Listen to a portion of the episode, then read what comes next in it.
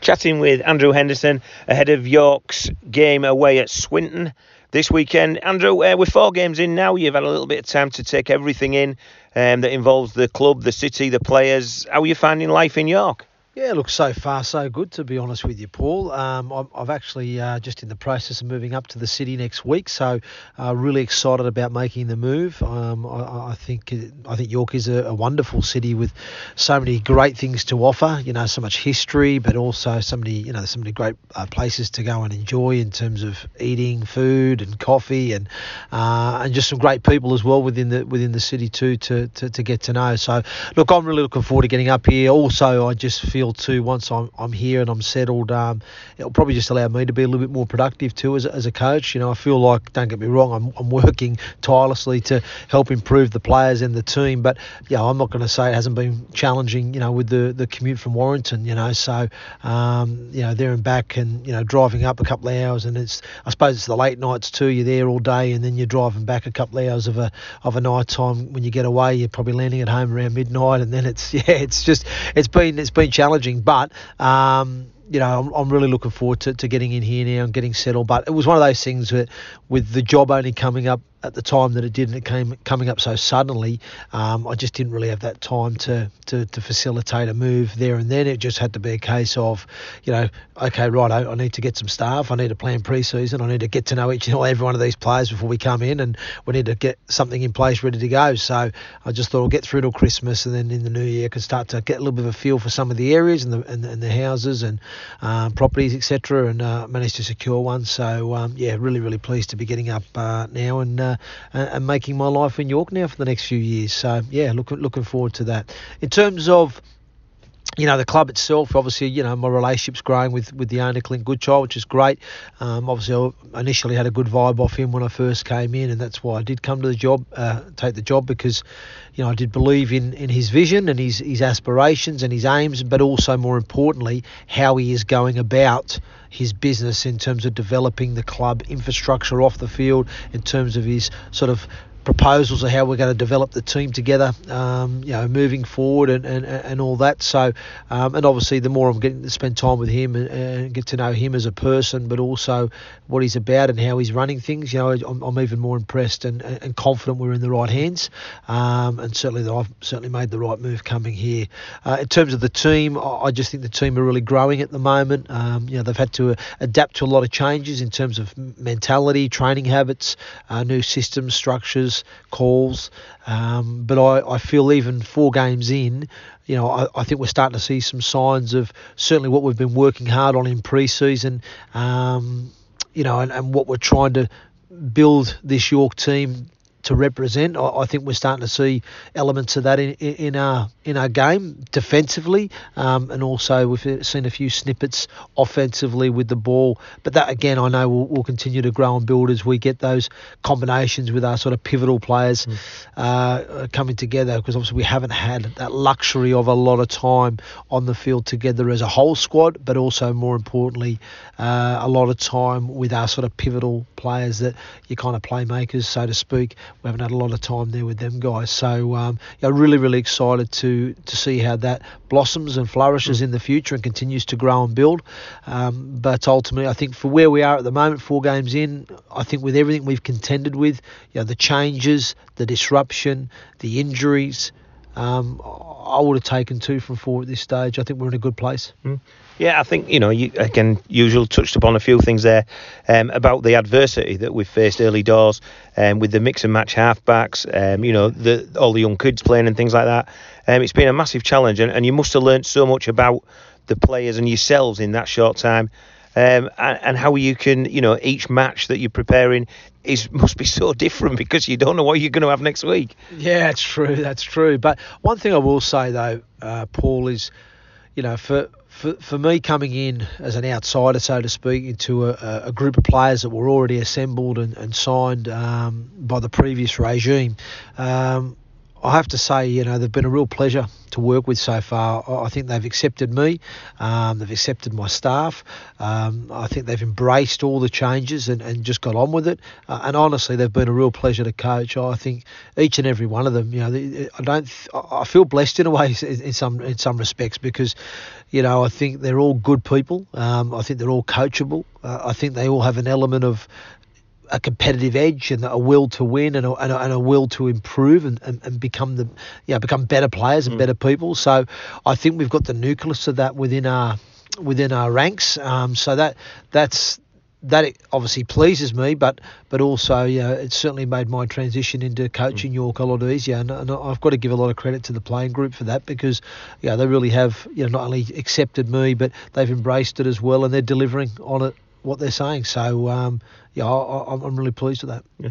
And looking forward to this weekend. Um, player wise, um, Danny's out. Danny Kirmond's out. Yeah. He's got a yeah. suspension. Um, have we got an automatic natural replacement for him? Well, we do. We do with Chris Clarkson, don't we? So we have a we have a player there that's um, more than capable of being a, an able replacement for Danny. So um, and like I've, I've made very clear in, in previous uh, conversations and interviews is that you know we've been managing Chris. Obviously, he's been battling with a, an Achilles injury there, but he's um, he's he's been sort of been doing all the right things that we need from him from a rehab point of view. We've been managing his load through that, and uh, yeah, like I said, he's now in a in a position where he's got a couple of markers to tick off. Um, he's ticked off last night, so he's got one more session, and uh, at this stage, he's good to go. So I'm um, really, really excited to have him back in the fold.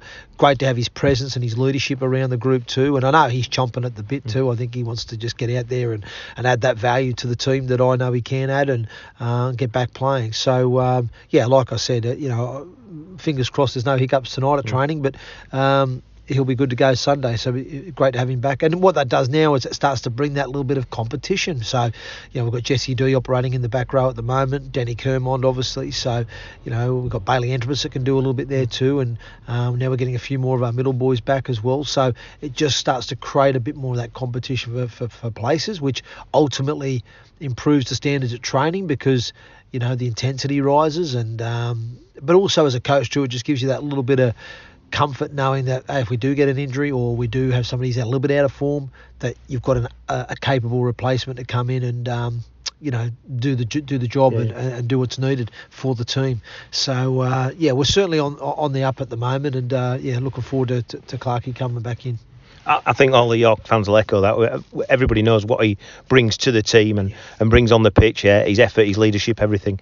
Um, and again, you know, we, leading is something there. We we spoke a couple of weeks ago when we were saying we've got a bare 17. It's dead easy to pick, and now we're looking at a fact where you know you've sort of named four second rows there, on top of our heads, you know, and you'd play any of them straight up. So yeah. it, again, it gives you a different dilemma, different thoughts, and, yeah. and, different challenges. Absolutely, and that's what you want as a coach. You want that selection headache, you know, and uh, and sometimes, yeah, more often than not, I'll base a lot of my uh, decisions on team selection around performance. Now, ultimately, my hands have been tied to a degree early in the season because the team has pretty much picked itself most weeks. I mean, one, week, as we know, we, we didn't even get a full complement of 17 players, so the team did pick itself naturally. Um, but yeah, no, it, you know that's where it has been. But now, obviously, as, as we start to get a few of these bodies back and, and whatnot, I, I can now look at it and go, okay, well on reflection of a of someone's performance, has that been good enough to the standards that we set? And, and I don't care whether we win, lose, or draw. You know, if if, if a certain player doesn't perform to the levels of uh, of what we expect, um, then they, they won't play the following week. That's the reality. So we we set high standards here at York, and there's a there's, there's a, a, level of performance that we expect from our players individually and also collectively as a team, obviously. Um, but you know, if we, if we have a good win, but that certain player hasn't hasn't performed to the standards, then somebody else will get an opportunity, providing that other player who's who's in the, who's waiting in the wings is again delivering at training, doing the right things, you know, in terms of their attitude, their application, and uh, and, and, execution on that training field, and then they'll get they'll get an opportunity, and that, that's the, the way we work. Mm. Sometimes I will make tactical decisions, Paul, because sometimes I'll look at the opposition and go, actually, we might need an extra middle there, or we might need to go something a little bit a different dynamic coming off the bench there to give us this at this stage of the game, and yeah, so sometimes sometimes you will make a decision. So maybe somebody misses out, not necessarily because they've been playing poorly or, or, or, not playing well enough, but it's a case of well, we don't need to carry that many on the bench in that position. We need an extra one of these or a utility instead. So we've got a different dynamic, or I want to make this change potentially in the game, which is I think is going to mm. potentially be a difference for us. And and that's where I've got to be honest with my playing group and, and players and, and let them know about that. Um, you know, so they understand. But uh, but yeah, but it's going to be nice. Uh, yeah, certainly this week. Again, we're still in a position where the team, on the whole, generally does pick itself. I'm not going to lie, um, but there's probably one or two players this week I, have got a little bit of a uh, a choice to make. Mm. Um, but I, I have to be honest and say that yes, we're getting some bodies back but we still don't have huge numbers back there to choose from. And also, what I have to say, and it's going to be something we will have to address moving forward for next season, is um, probably getting a little bit more uh, strength in depth, and what I mean by that is probably a little bit more quality in certain positions. I mean, we've got a lot of young guys at the moment getting some great exposure and great opportunity, but again, they're in that development phase, and, and I've got a duty as a coach to manage them properly in terms of when to play them, when to pull them out, you know, to look after them both physically but also mentally too, so their confidence doesn't get shot. Um, but at the moment, I, I, haven't had that luxury, um, so it's definitely something moving forward next season. We probably need to get a bit more. I think the balance of the squad is is quite good, but we probably need a little bit more strength strength yeah. in depth, um, and that will obviously a generate competition places, but also will help with the development of our younger players as well. Okay, and we don't. I know you don't always discuss too much the opposition, but you just touched upon it then. Um, so Swinton this weekend. Um, a lot of people would say surprise package. I think they came up yep. again, not a big squad, not a big budget. They've had a couple of decent wins, shocked a couple of people, and they sit basically. I think they're one point better off than us yep. on the ag- aggregate, rather than the same number of points games won. But there's there's nothing between us on paper. No, and I've I've made that clear to the to the playing group last night when we were sort of doing a, uh, a preview and, and, and, prep for Swinton. Um, yeah, made it very very clear that you know we've just got to focus on what we need to deliver you know, in terms of our our game plan, in terms of our defensive efforts that we that we focus on. Um, and I believe if we if we do that to a high standard, then we'll put ourselves in a position to to earn a result uh, uh and get the job done.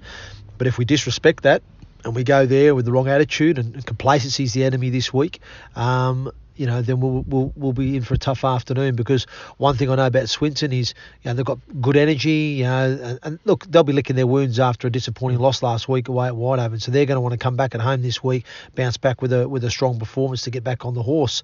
Yeah, similar to how we were this week coming back from Toulouse, going into mm. Barrow, you know, so they're going to be very very determined. They'll bring good energy and enthusiasm, and our job is to knock that out of them. And the way we do that is by executing what we need to, and if we do that, we'll, we'll, we'll take the energy away from them and hopefully we'll, we'll put ourselves in a position to win the game. If we don't, then we're going to feed the beast and they'll grow. And, and again, what they have seen, what I've seen of them, is they can score points. They're a good attacking side. And if you give them opportunity, you know, they'll hurt you. So, um, you know, we just got to make sure that we're going there with the right mentality, but also making sure that we deliver the performance that we need to to get the job done. Yeah, brilliant. Thank you. And as always, good luck on Sunday and speak soon. Great stuff. Thanks, Paul.